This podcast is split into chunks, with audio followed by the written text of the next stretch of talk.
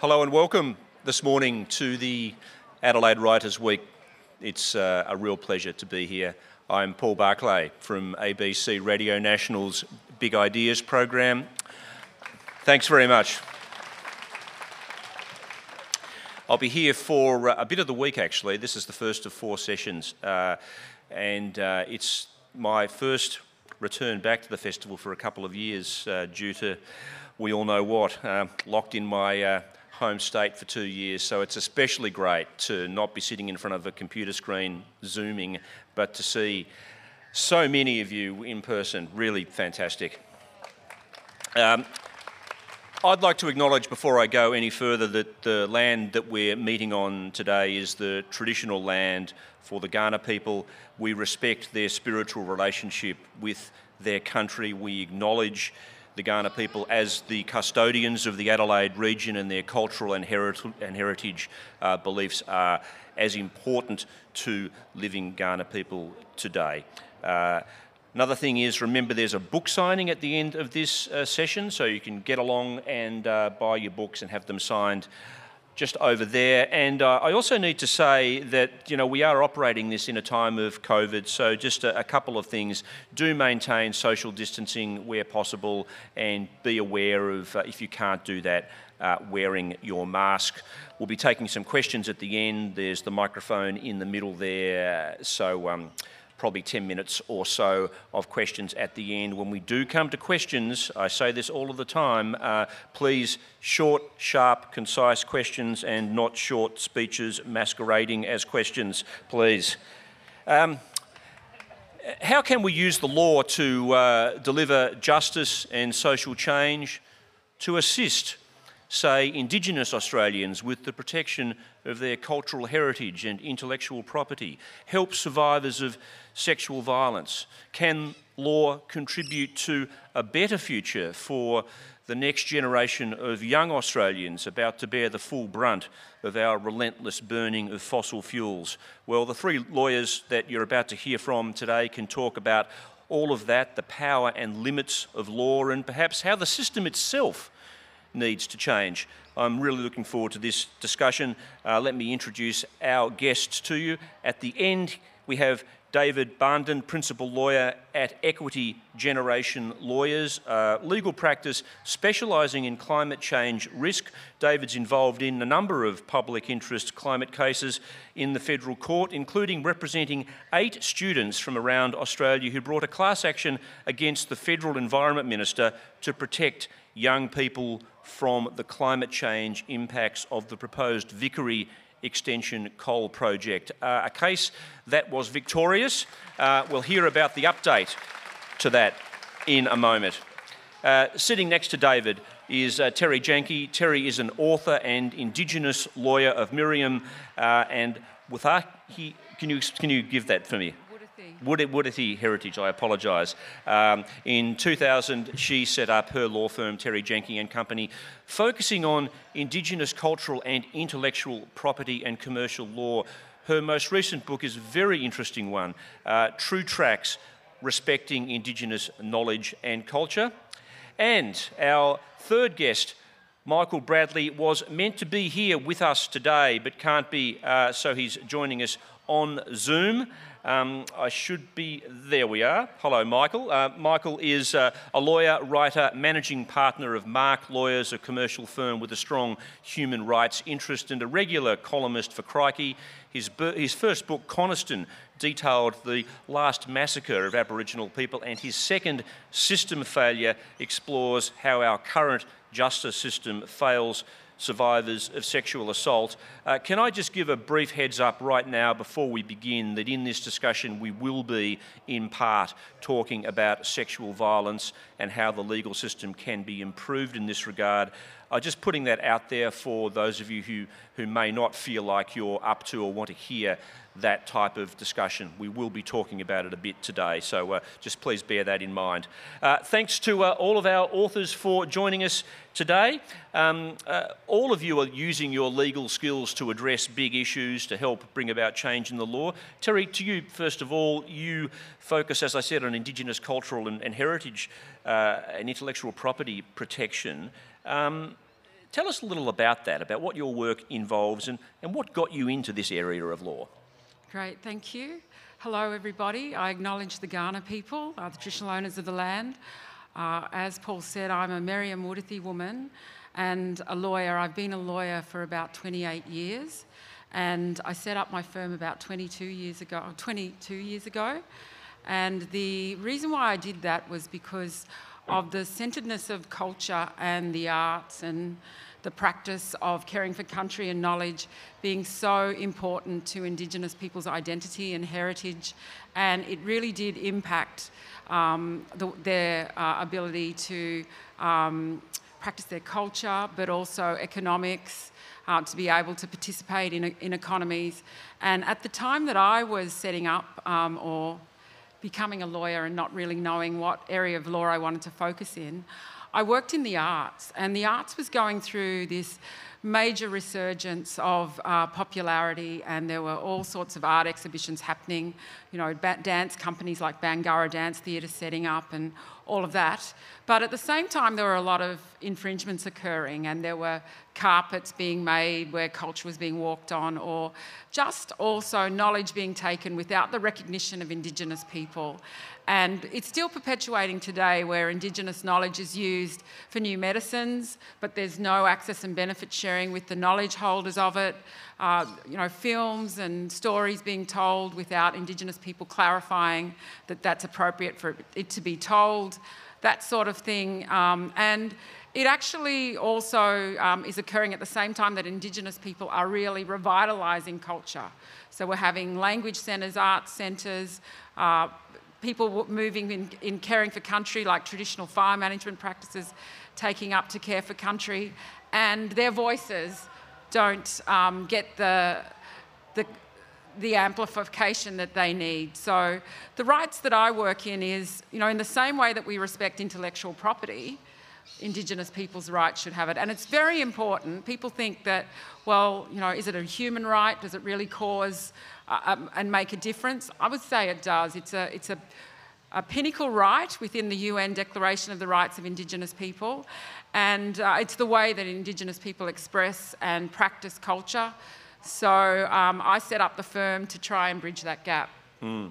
I mean, there's a myriad of examples that we could point to about why this area of law is so important. Uh, one of the most egregious examples that I can think of in recent times is the destruction of the Juukan Caves uh, in Western Australia. Uh, you know, to me, in a nutshell, just showing a fundamental lack of cultural respect. Uh, I suppose my question is to what extent do you think can law both help to prevent something like that happening in the future, but also change attitudes? Yes, well, that's really the impetus of uh, why I started working in this area because of the laws being uh, really lacking protection. And in two ways, the laws had a very sort of European knowledge focus, or within heritage, it focuses on the physical side and not the wider stories associated with it. And our heritage regime is practically, you know, a consent regime for proponents to go through, really, and it's not really giving voice to the Indigenous traditional owners of country. So the work that I do is trying to set up the firm and try and get people to think more proactively rather than reactively. So um, 22 years ago, I was involved in a study that looked at the, the, gaps in the law, because, for example, IP law focuses on written expression of culture. So it's looking for someone to write it down to protect it. But if you have an Indigenous culture that's uh, got knowledge passed down through the generations, the oral story is not protected by copyright. So it is open for theft, basically. And so um, I went on, on this journey of trying to change the laws. And there was really no political will for the laws to be changed. So what I then did was think about how we could use protocols, education, and awareness. And uh, the book I wrote, True Tracks, really sort of tracks that journey. Mm. But it's about getting people to uh, be aware of um, the impact of their actions and in that way trying to get change in industry that set up standards. And I've still got changes of the law in mind, but um, that will bring about the groundswell that we need for legislative change. Yeah, we'll, we'll talk more about that obviously as the session goes on. But uh, perhaps I'll bring Michael in. He's uh, sitting there on Zoom, feeling a million miles away, I'm sure, and would love to be here with us today. Um, hello, Michael. Hi, how are you? Uh, so, Michael, you run uh, essentially a commercial law firm, but one with an interest in, in human rights. And recently, you've been working with uh, survivors of sexual violence, and you're the chair of the Rape and Sexual Assault Research and Advocacy Initiative. I'm interested, how did you get involved in this, and, and what does your work in this area involve? Yeah, um, a fairly organic process, I suppose. Yeah, we, have um, been running for 30 years, and we've we've uh, been of getting more and more involved in human rights work as it's gone on in various fields. In this particular area, um, I became involved through a journalist called Nina, uh, who I was working with on some um, investigative work she was doing, sort of on the media side, and um, uh, through that we, we kind of got involved in this campaign, which ended up being called the Let Us Speak campaign because um, what Nina had discovered was that in, in a couple of Australian jurisdictions, laws preventing survivors from self identifying and telling their own stories and taking control of their own identity. So they needed to get a court order to be able to do that. Um, so that was about law reform, and we successfully got the laws changed in um, Tasmania, Northern Territory, and Victoria. Um, and in the course of that, I, um, we started working directly a number of survivors initially through the campaign, and then sort of following on from that, we've been engaging with a large number of survivors, um, helping them get the legal system and the legal system response to what's happened to them, which is um, which is generally speaking a nightmare for them and often, um, or in particular ways, compounding trauma to the original trauma. And um, uh, there hasn't been a tradition in Australia of survivors having their own legal support. Uh, and uh, and that's something that we've observed is a real lack. So, um, and that's sort of what led to the book was was my observations working with survivors and their intersection with the, the system, particularly the criminal justice system, and, and the, the, sort of gross ways in which that fails them. Yeah, yeah. Uh, we'll, we'll talk uh, more about that. Your essay is, I think, very instructive in terms of pointing to the real problems with how uh, the criminal legal system deals with this. As you say, essentially, how it re traumatizes somebody already going through trauma. But I, I, should also add, seeing as this is a session about law and change, um, and there'll be people in the audience who've dealt with lawyers in the past and who've uh, felt the sting in the hip pocket in relation to this. Uh, your firm uh, significantly has done away with the practice of charging in six minute billable units. I just thought I'd say uh, this is something that is to be commended. Um, might sound minor, uh, but it is the backbone of how legal practice works in this country.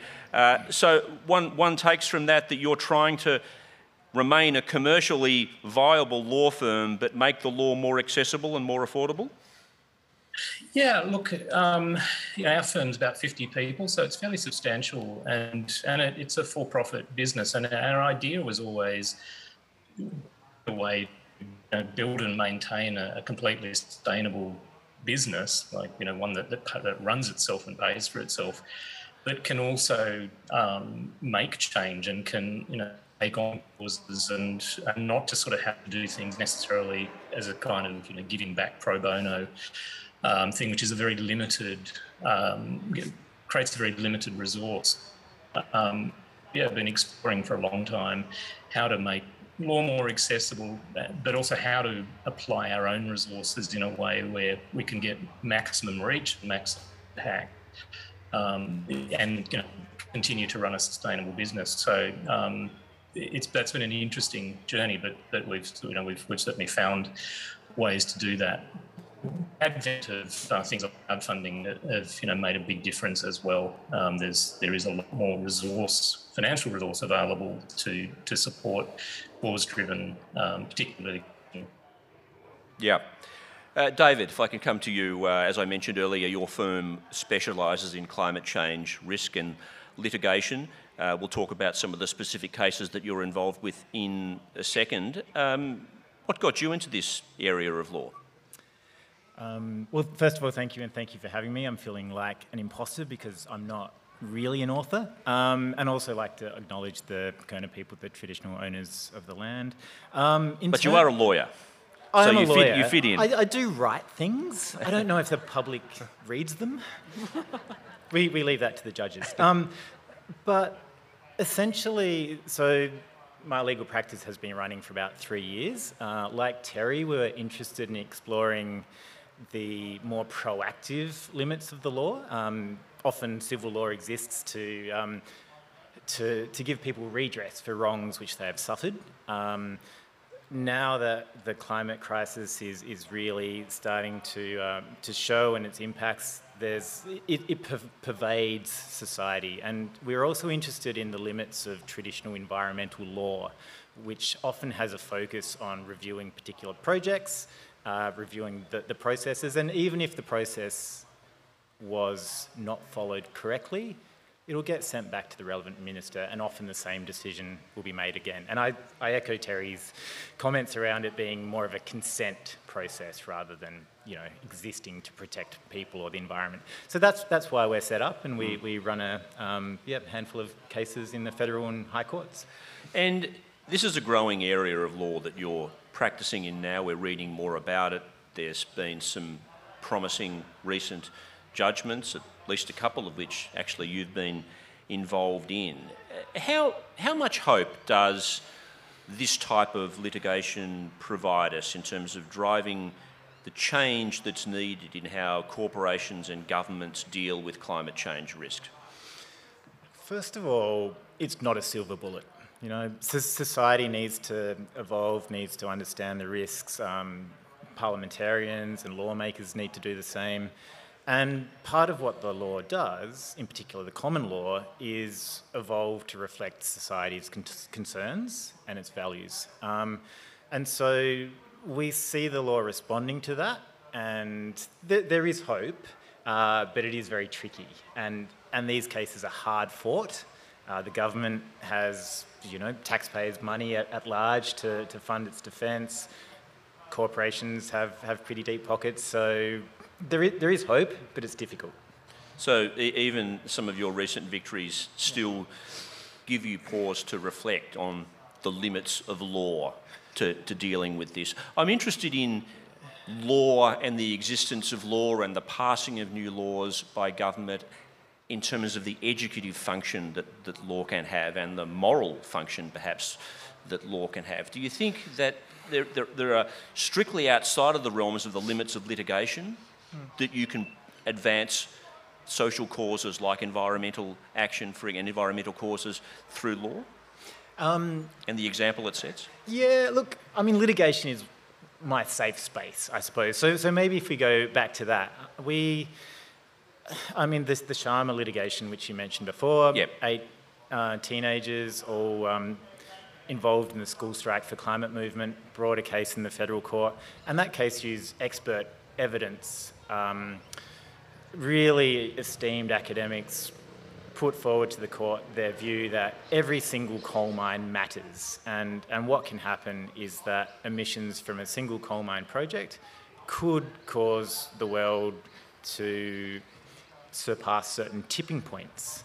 And so, it, so, it's, so that in itself, bringing that evidence out within a litigation framework um, can have certain impacts on society, cultural mm. impacts on how the government deals with decision making, and and, and it flows on, and, and it's really encouraging to see. But yeah, look, there's, there's other law reform yeah. um, opportunities, and, and maybe, you know, sometimes law reform comes after litigation. Yeah. And, and the, the statutes will be updated to reflect um, judicial decisions. Hmm. Well, I suppose it's the theme of this discussion how much is law responding to the the demands of women who are survivors of uh, sexual assault? How is it responding to Indigenous people that want their cultural heritage protected, intellectual property protected? How is it responding to the gravest risk that we face now in, in climate change? And if I can ask you that question, uh, Terri, I mean, if you're a big corporation with money and patents and copyright, you can litigate to protect your intellectual property, no problem at all. We've all heard examples of this, big companies stopping little companies from, you know, using their brand names. How much, though, has IP law caught up with the needs of Indigenous people, would you say, especially in the period when you've been working in this field? What have you noticed? What changes? Well, it is limited uh, for Indigenous people to take actions in the federal court because you have to basically fund it yourself. Like there's no copyright police. It is for the copyright owner to take that up. So it's very limited. So that is why in our firm we don't do much litigation where writing letters of demand or giving people advice and trying to negotiate outcomes when we do run cases. We are a commercial law firm, so we're uh, writing contracts and helping uh, Aboriginal uh, artists and communities negotiate their rights. Uh, but um, this is where the True Tracks protocols came mm. in as about being a way that we could get those companies to engage before there was any infringement. So if we could get people to understand that it was important and have a framework to work with it, then that would go some way um, if we got the big companies to understand how important it was. And that's been um, quite good in, in some circumstances, uh, but there's still more to be done. Uh, I do think we need the court cases. We have had some in the last um, at least 25 years. Um, there's been you know, a handful of cases, and every time that I see those cases when the Aboriginal plaintiffs um, and applicants win the case, the defendant or the respondent ends up uh, not paying any uh, damages. They end up uh, folding. There was um, a case um, 25 years ago where the Carpets, um, the company, it was a first case ever to recognise Aboriginal art having copyright, and there was no payment of damage because the company folded. And just recently, there was another company who um, um, was found um, infringing misleading and deceptive conduct, and then they folded as well. So we have this behaviour. So that's why I'm really thinking protocols and being proactive is, is um, where I'm focused, but we still do need those cases. Yeah, and the protocols and principles really are, from reading your book, and really about respect, aren't they? And uh, you've, you've actually had a, a, a number of significant organisations sign up to these protocols already? Yes, it's been really good for people to uh, use. Like we started working with a lot of Aboriginal organisations to do that, and you know, from land councils to language centres to art centres. But then we had uh, industries come together. For example, we uh, worked with the Australia Council for the Arts and developed their protocols on Indigenous cultural and intellectual property, which is now in its third re, um, iteration and used there um, to basically um, guide uh, grant applicants. And, um, and then it's moving even more to even architecture, to design. Um, we work with language. digital tech seems to be another big area. And those um, organisations are coming to us to say, can you tell us about how to be respectful when we engage with Aboriginal and Torres Strait Islander people when the knowledge is being used because um, there have been international conventions now, like the uh, Convention on Biological Diversity and the Nagoya Protocol on Access and Benefit Sharing Agreement. And Australia is yet to really respond to that framework. But it's just getting, you know, for example, large pharmaceutical companies coming in to do um, research and patent um, Australian uh, plants that are on mm. Aboriginal country, they need to have access and benefit sharing agreements with Aboriginal people that they get access from, Aboriginal people whose knowledge that they are piggybacking on to uh, basically mm. manufacture those drugs. Yeah, uh, yeah. The breadth, the breadth actually in this field is quite astonishing when you think about it. Uh, we'll talk more. Uh, hello, Michael. We'll come back to you in Zoom. Um, I've just been reading your essay, uh, System of Failure, about how the legal system fails survivors of sexual violence and rape. Uh, you spoke to a woman called Mia, a rape survivor. You asked her, What were you seeking uh, when she took the matter to the police? She replied to you, I didn't necessarily want him to be punished. I wanted to be heard. I wanted to be believed. I wanted for him to be held to account in some way. In your experience, and from the women that you've spoken to, is this often what rape survivors want most? What? A, yeah, it's been really interesting, and not just women. Um, worked with fair number of male survivors as well, um, and yeah, I, have what I have observed is a is a consistency in their um, expression of what they're looking for, for in terms of a legal system response to to what they've experienced. And I haven't come across anyone for whom punishment of their offender was at the top of their list, and in fact, for most, it hasn't really been um, a, a, sort of a, a, big consideration for.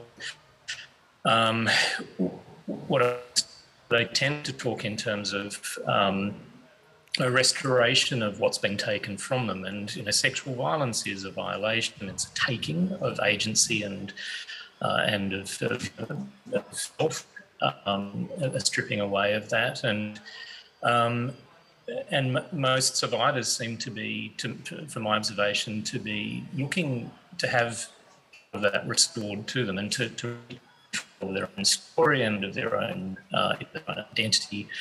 Um, and they and they look to the to the legal system to help to do that, and that's where things fall apart because the system is not designed for that at all. In fact, it does the opposite. Um, and all of the structural elements of our criminal justice system, in particular, which are all about uh, and protecting the interests of a person accused. Um, are all, you know, if you design, if you wanted to design a system to compound the damage to the survivor, then this is the system you'd come up with. So it's, it, by design, it is definitely going to fail to mm. give to survivors what they're actually seeking. Yeah, yeah. I mean, I think I think we know the problem uh, in terms of getting successful outcomes through the current system. Rape usually occurs in private. There are no witnesses. On top of this, the alleged is assumed to be innocent. The burden of proof falls on the rape survivor. There is no incentive on the alleged rapist to plead guilty, almost always. They'll argue that sex was consensual. I mean, you think about all of that and you just think, I mean, how do you, how do you secure a conviction? You, you can entirely see why so many women would look at that system and think, I'm just not going to come forward under the current system. Yeah. Oh, absolutely. But, you know, even more fundamentally than that, you talk about what is a successful outcome. Well, in fact, a success, if you call a successful outcome um, and punishment, not even that is actually delivering on what most survivors are seeking. Um, because, and one of the fundamental reasons for that is because the accused can go through that entire process from start to finish without ever saying a word. Yeah because they have the right to silence. And um, and so there's so although the system may impose accountability on the perpetrator ultimately, there is no mechanism to force the perpetrator to take accountability, and that is that is the missing piece. It's the most fundamental missing piece. Um, but yeah, look, the statistic that um, um, if, if you are the victim of, of a rape, there is way less than a 1% probability that your, your rapist will ever be convicted. Um, now that is that's why I called the, the book "System Failure" because that is the very def- definition of a system that is completely failed, um, and yet we persist with it as if you know on this sort of pretense it is doing useful. And clearly, it isn't. Like if you if you commit a rape, you're almost almost guaranteed to get away with it. Yeah, I mean, there has been piecemeal reform, but what you're saying is we need fundamental change in how we approach that. Uh, just very quickly, um, if you can, what would fundamental change look like in this respect? Yeah, it start with a conversation that is led by survivors and understanding that really critical question of you know what what can this what should the legal system be doing by way of response? What would restore to them what has some part of what has been taken? Um, a system you know, our criminal justice system, which is all about protecting the interests of the accused and ensuring that no innocent person ever gets convicted of a crime, um, is completely um, to sexual violence. It doesn't work, and so that, we have to throw that out and start again, and and come up with something which actually responds. Now, um, there um, there are there are options, many of which we could be exploring, such as shifting from the adversarial system we have to an inquisitorial system. There are elements of restorative justice which could be brought into play in this area. Um, you know, there's so much we don't have the solutions. You know, I'm not prescribing them, and I'm yeah. not an expert in that area anyway. It's not for me, but but you know, that, that's the sort of territory we need to be moving up with providers. Okay, uh, you're breaking up just a fraction, but I think that we could still follow uh, most of what you were saying there. Uh, David, let's come back to uh, uh, the area of litigation that you're working on. Let's look at this Sharma case that you mentioned earlier, uh, a case brought by Anj Sharma, seven other teenagers, sister Brigid Arthur. You argued, and the judge essentially agreed, that the minister owed young Australians a duty of care to prevent, to prevent climate harm. Uh, significant victory. I suppose the question, though, is um, how significant and how much of a precedent, uh, assuming this decision is upheld on appeal, how much of a precedent uh, will it set? Um, it's already set a precedent in a way. It is the first time in any common law jurisdiction anywhere in the world which where a judgment has recognised a person in power, a minister, has a duty to avoid harming children as a result of decisions that will um, essentially cause the climate crisis to, wor- to worsen. Um, it, it's built on the, the neighbourhood principle, uh, which is don't harm your neighbour. So this is, this is the, the law of negligence. Um, and, and as I said before, this is a law that develops. Um, Donoghue versus Stevenson. Exactly, yeah. There's a snail in a bottle somewhere. Um, so so it, it's significant, um, but it also sits in a, a, historical framework which allows the law to develop. So it's by no means a, a radical decision, um, but it looks at certain certain factors like the the control the, the minister has over whether or not this coal mine proceeds. It looks at the relationship between the minister and the children. The, the children have uh, a vulnerability um, to which the, the minister can um, can act upon. And, and the limits, I suppose, come down to this avoidance of harm. And it's a, it's a pretty sensible duty in a way. Like, I, I go about my job avoiding harming children, and, and it just goes without saying. Um, but it, it, it, it's, a, it's really important in a, um, in a, in a judicial sense because it goes to future harm. Yeah. Um, it, it, goes to, you know, th- these children, all under 18, it's a class action. Uh, five million people, five million children are in that class. It aims to protect them from, from future harm that might actually exhibit 20, 30, 40 years down the track. So it's very important.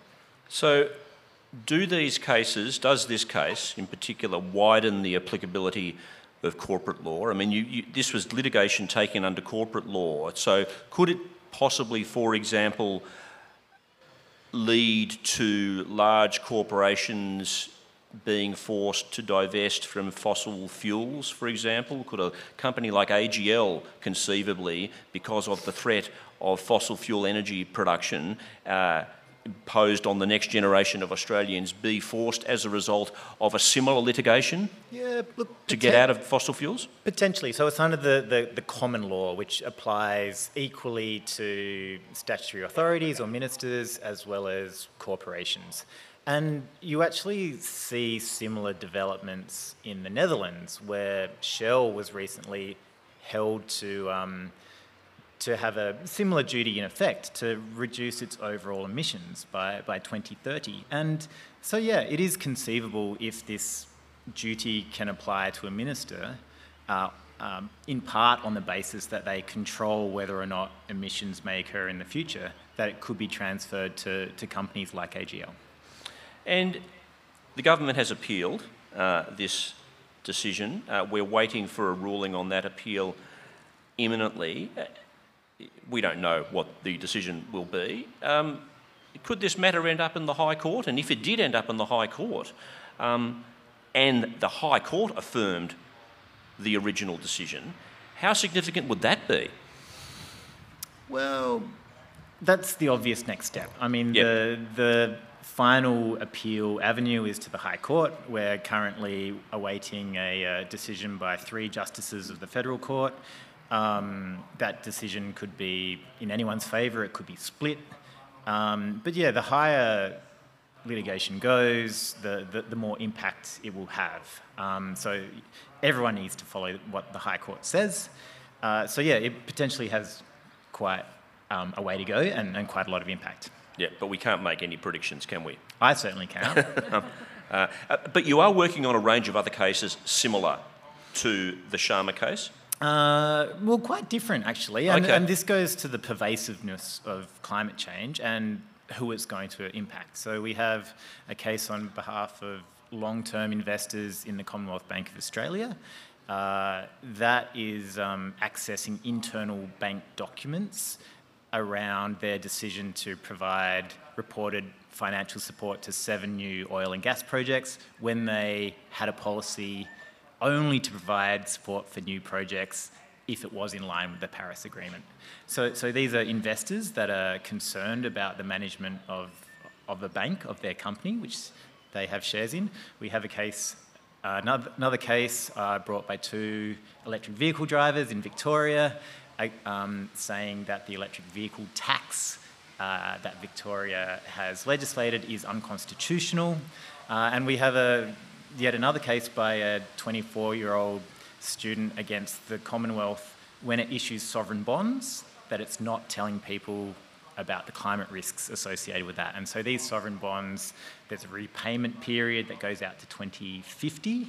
And the, I think it's fair to say the Commonwealth dislikes that case a lot and has tried to strike it out. We've got past that hurdle and um, we're proceeding to the discovery stage, which is us effectively getting internal documents. Okay, great. We'll, we'll watch with interest. Uh,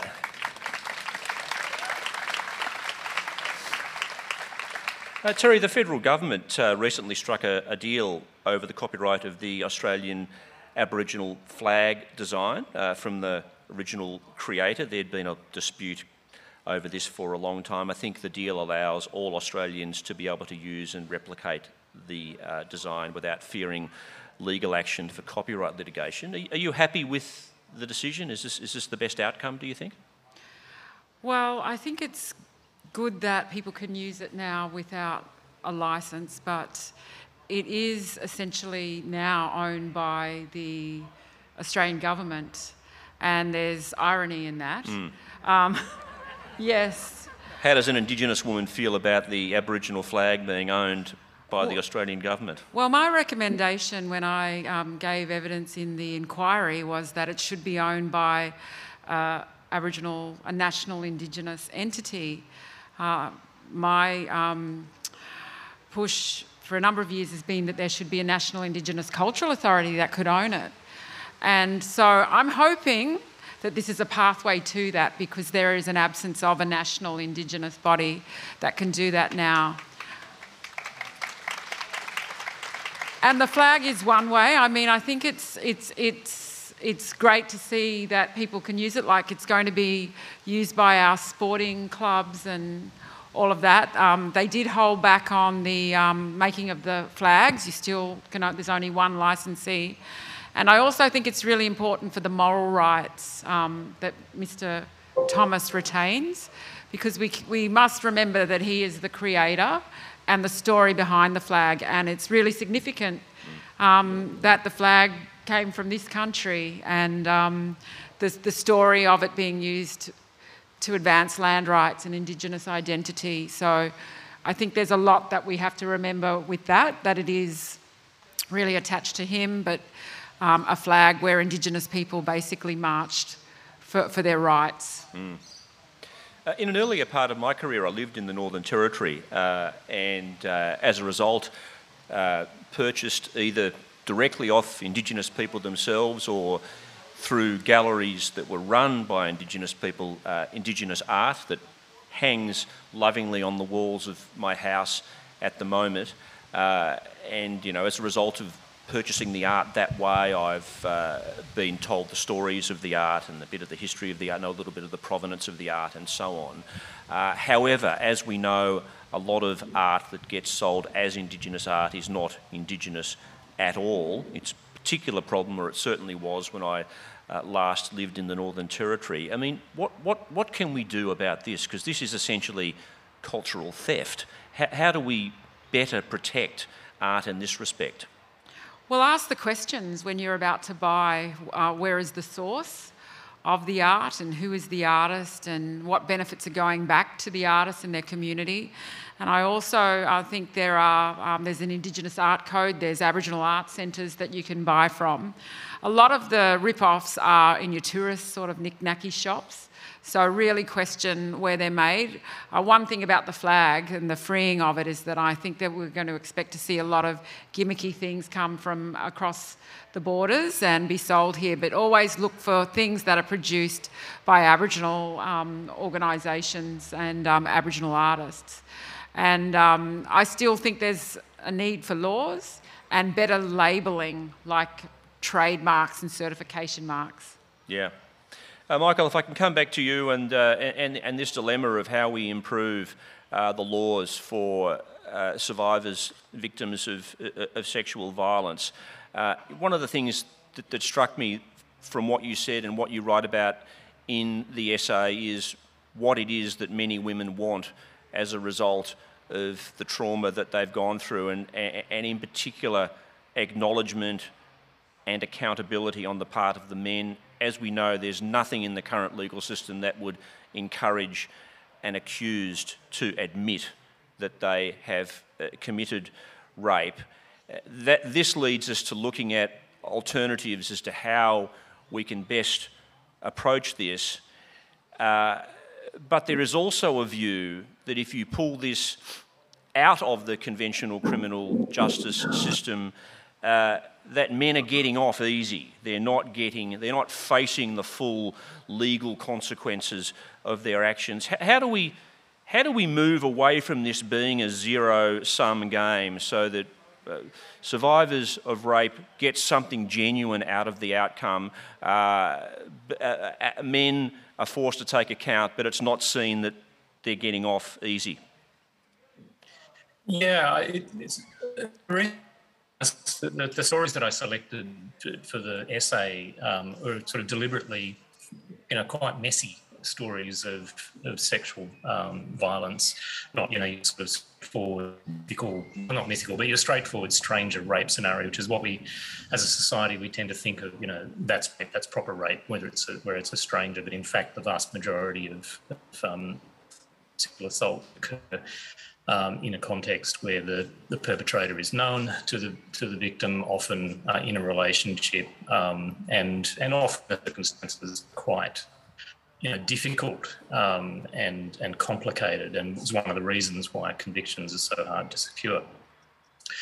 Um, so um, you know. And as you say, this sort of zero-sum game um, approach you know c- compounds that um, and you know so we have this sort of weird um, scenario where we all accept that rape is, is you know, a dreadful, dreadful crime, one of the worst things a person could possibly do. And if a person is convicted of rape, then they are the worst person there is. And, you know, so that stain is, is horrific, regardless of context or, or circumstance. Um, that's what drives this, you know, to to this um, sort of almost paranoid protection of the presumption of innocence, and why when any man is accused of rape, he rushes around him to protect him the consequences of it and says, "Oh no, but what if it's not true?" And and the myth of the you know the, the false accusation. Um, but at the same time, we know rape is endemic in society. You know, mm. one in five women will be the victim of, of a sexual assault, um, at least. Um, and so, you know, so we've got this society where where you, you can't walk down the street without bumping into a, a survivor of sexual assault, but you're not going to bump into a rapist. Well, of course you are. They're, they're everywhere. Yeah. It follows mathematically. So, you know, we need to get away from, from this sort of this, this um, dramatic dichotomy and, and get to a more subtle understanding um, that, you know, very often what is required, yeah, as you say, is just accountability. Um, which doesn't have to be in the form of criminal conviction and punishment necessarily. In some cases, yes, but in many, many situations, no, what's required. Mm. Yeah, I mean, men need to speak out about this, I believe, but it is tricky and challenging, is it not, being an advocate for law reform in this area and being a bloke? um, yeah, I yeah I, I I mean I just keep saying that you know I um, I'm really an observer. Um, you know, I, I, I, don't speak for anyone's experience, and and I don't and I don't try to. My interest is, you know, primarily and, and observing that the law is broken. And my role as a lawyer, as I see it, and the role of my firm as a law firm, is to make law serve society to make good law and to you know to be a, a, tool for social good. And in this area like many and you know i would put um, Terri's area in that as well the, the, our, our copyright law. Not fit for purpose doesn't work anymore. We're talking about 19th century legal concepts being applied to 21st century problems. And of course they don't work. And so it's my job as a lawyer to um, to, to be a part of the move to fix that, whatever that takes, mm. whether that's law reform, whether it's you know activist litigation, whether it's just direct support for people who are impacted by the anomalies of the law. Um, that's you know that's our social purpose. Yeah, I should tell the audience here in uh, uh, at the Adelaide Writers Week that. Um, one of Michael's stated ambitions is to practice law differently, which is highly laudable. But to this end, uh, many years ago, uh, Michael uh, at a previous law firm once gave all of his staff $400 to buy themselves a good pair of shoes. Uh, let me just say, I'm with you on that. Everybody needs to have a decent pair of shoes, um, Michael, um, but maybe that's just me. Um, uh, so, uh, David, I just wanted to, we'll, we'll, take some questions in just a moment too. The microphones are there, so if you want to um, begin to uh, uh, appear near the microphone. I'll come to you in just a sec. Uh, another significant case, actually, that I should say that you ran, David, some years ago was uh, representing a client uh, who took on his superannuation company, Rest. You won the case, and Rest then committed to a, a new zero carbon footprint by 2050 uh, and some other measures. Uh, given that super funds in Australia control billions perhaps trillions of dollars. Uh, how significant is this, and what's the potential it could flow through to the broader superannuation industry? Um, well, first of all, apologies on being pedantic. We didn't win it; it's settled. Oh, you, oh, you didn't but win I'm, it. I'm happy with happy with that description. Um, uh, but but you're right. The out, the outcome was a commitment to net zero by 2050, and um, what ostensibly appeared to be an overhaul of their systems to take climate change risk into account for, for their members. They're 2 million members in Australia. Um, and you're right, the numbers are big. So the superannuation industry in Australia is projected to hit um, shortly $3.6 trillion. And, and in an industry which, um, with so, so much capital and, and the ability to direct it into different places, is a key part of the, of the transition that, that many people want to see to renewable energy, to, to less pollution.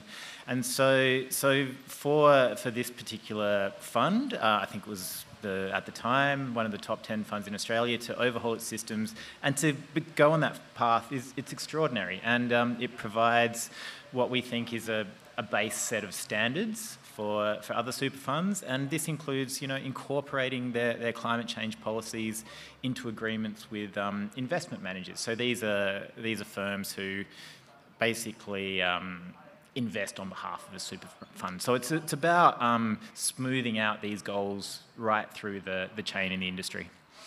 And just a final question to you, Terri, before we take some uh, some questions. What would you say is the area most in need of protection as far as Indigenous intellectual property and cultural heritage is concerned? If you could pick one area where there's a gaping kind of hole right now.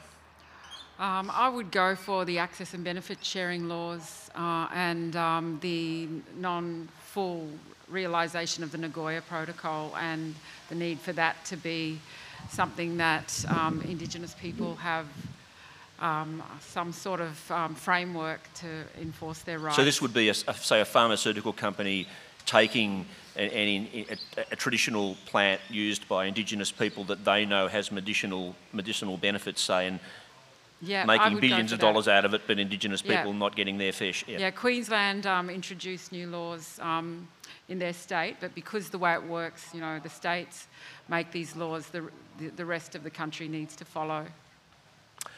Okay, great. Uh, let's take some questions from the audience. As I said, make them short and sharp, and we can get through as many as we can.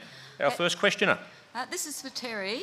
Terri, I think the idea of a, a national Indigenous cultural body that can speak to Parliament sounds wonderful, but as an ex um, museum educator who worked on lots and lots of exhibitions with Indigenous people, one of the things that was brought home to me very often was that one person from one area couldn't speak for other areas. Um, so I'm just wondering how you would see this actually coming into being. Thank you. That's a great question, and I agree that the people who are the owners of the culture should speak for it. And the National Cultural Authority could be made up of people that can make a framework that says you go back to that group and speak to them. So it becomes almost like a clearinghouse. Thank you for that. Yes. Question in two parts. Uh, the first is I've been a practitioner for 45 years and I've formed a clear conclusion that most practitioners are interested in money and that's it, not a community service. Uh, the, the, Law Society supports that. The, the reforms of 06 in, happened in Britain haven't happened here to the division of the profession. Uh, what have you got to say about that? There's no equality of access to law. Now, the second part is individual practitioners can go away overseas and work. Go to Colombia, protect communities in Colombia from government and military, for instance. Kurdistan to protect our victims, our uh, veterans that go over there to fight against ISIS that are being prosecuted by our government. Uh, that sort of thing.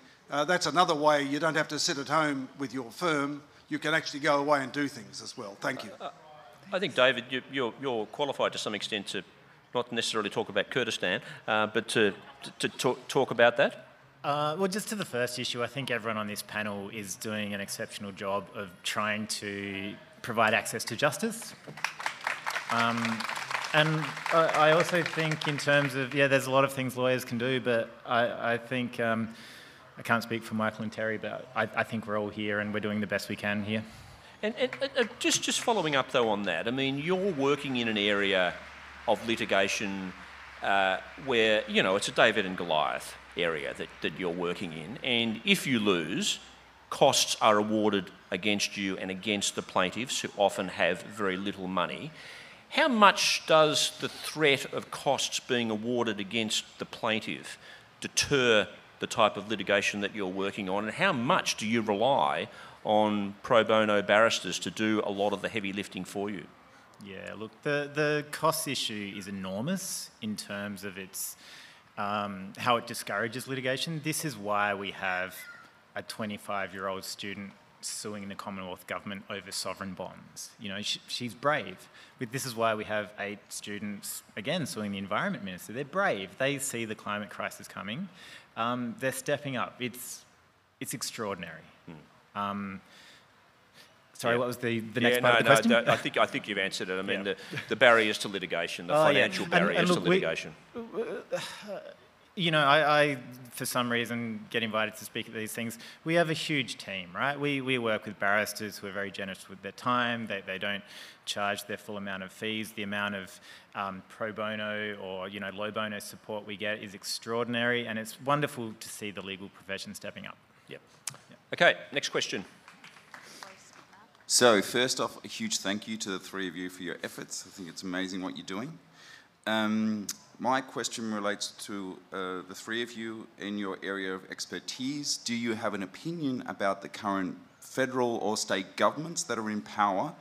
And can you give any examples of good governance that is currently happening or is possibly in place?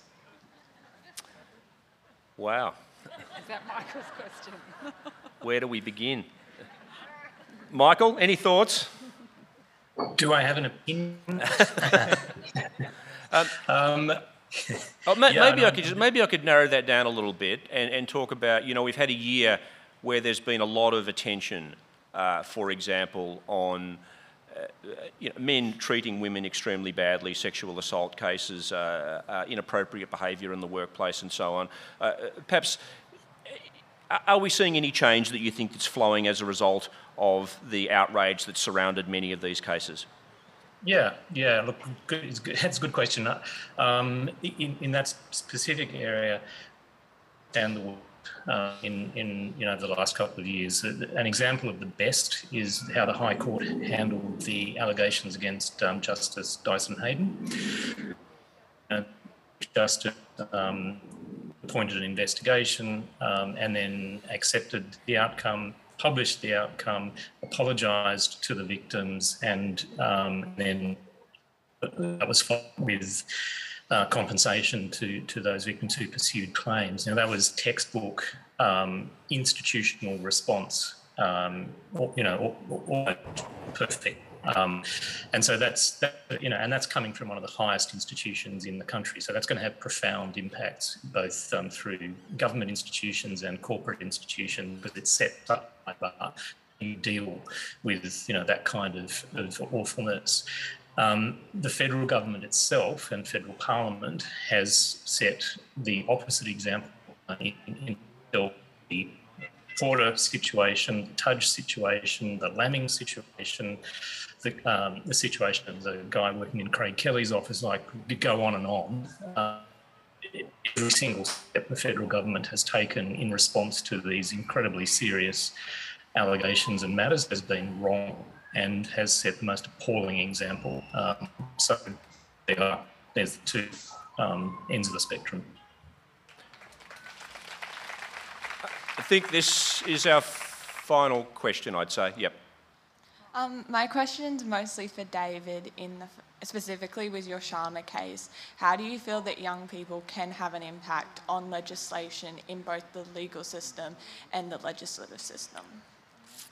That's a very good question, um, and particularly because young people don't have the opportunity to vote, and that goes into a sense of um, at least vulnerability, which fed into the Sharma case. Um, keep protesting, keep being involved in school strike for climate, keep networking, keep doing what you're doing. Um, I'm all for it. Um, let us know what we can do to help.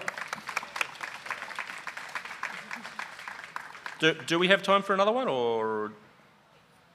Okay. Um, I just wanted to read to you that um, in the Netherlands in, the in 2015, the citizens won the case against the government about their not care for the citizens and in 2020, um, the, it's now gone on. They were uh, There's now in Belgium, there is, it's, it's in Europe going on and on and on. Do you think it will happen in Australia one day where the citizens can say enough is enough and we have a court case that we can put forward?